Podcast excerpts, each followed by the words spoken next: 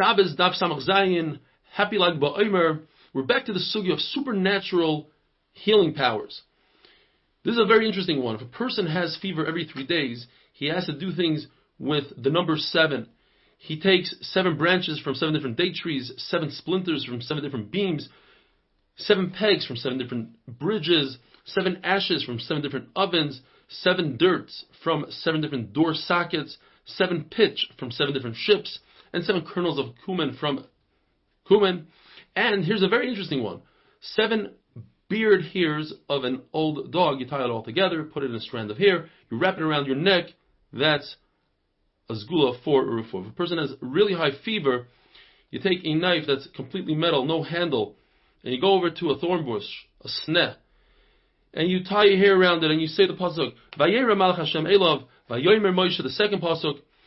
These are pasukim referring to that the sneh wasn't eaten up, so the disease shouldn't eat up the body. And on the second day, you go over to, you make another notch in the sneh like you did on the first day, and you say, Vayar Hashem Kisar Leroy, as Hashem saw. The word sar means go away. And on the third day, you notch out the sneh again, and you say the pasuk, Vayomer al tikra v'haloim, don't come close to me, Get, go away, disease. And you tell the sneh, we know that the reason why HaKadosh Baruch Hu is mashir shechina on you is not because you're such a great tree, the opposite. It's because you're so humble, and that will increase a person's humility, which will overcome the disease. And you cut, you bend down to it, and you cut down the sneh, and you say, just like the fire ran away from Chananya Moshava Azariah by Kitchen Aish, so too my fever, my fire should run away from me. If a person has shechin, or a very painful blisters, or he has a shade, demons, or the shade of the Beisakise, the Gemara gives a series of different words that a person will say.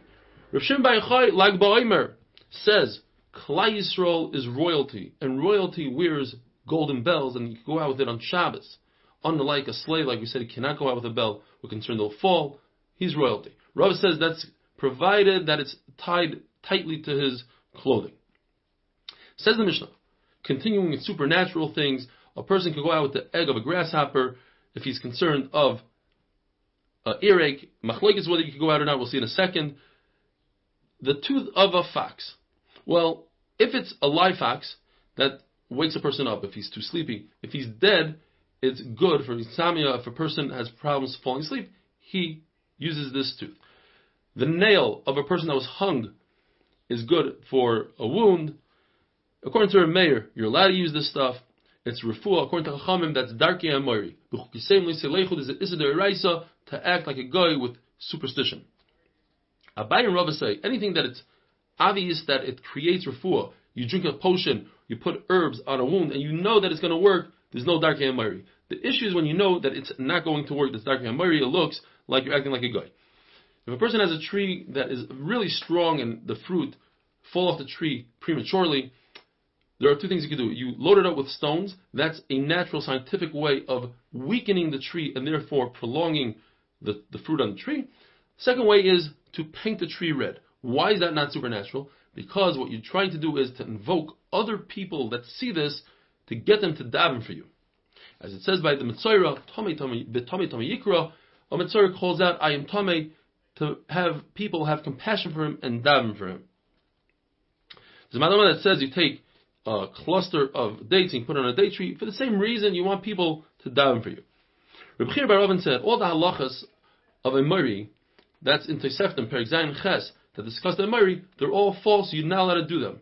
There are only two. And in fact, the Maharil brings, these two are the only two refuahs in the entire Shas, Shabbos, Daf Samach Zayin, which are Badik Menusa, they work even in our day. And that is, if a person has a bone stuck in his throat, he takes a bone from the same type of bone, let's say it's a chicken bone, you take another chicken bone, put it on top of your head, and you say a couple of words, and if you have a bone of a fish, You put it, you, you do the same thing, you put it, you, you say these words, and it works.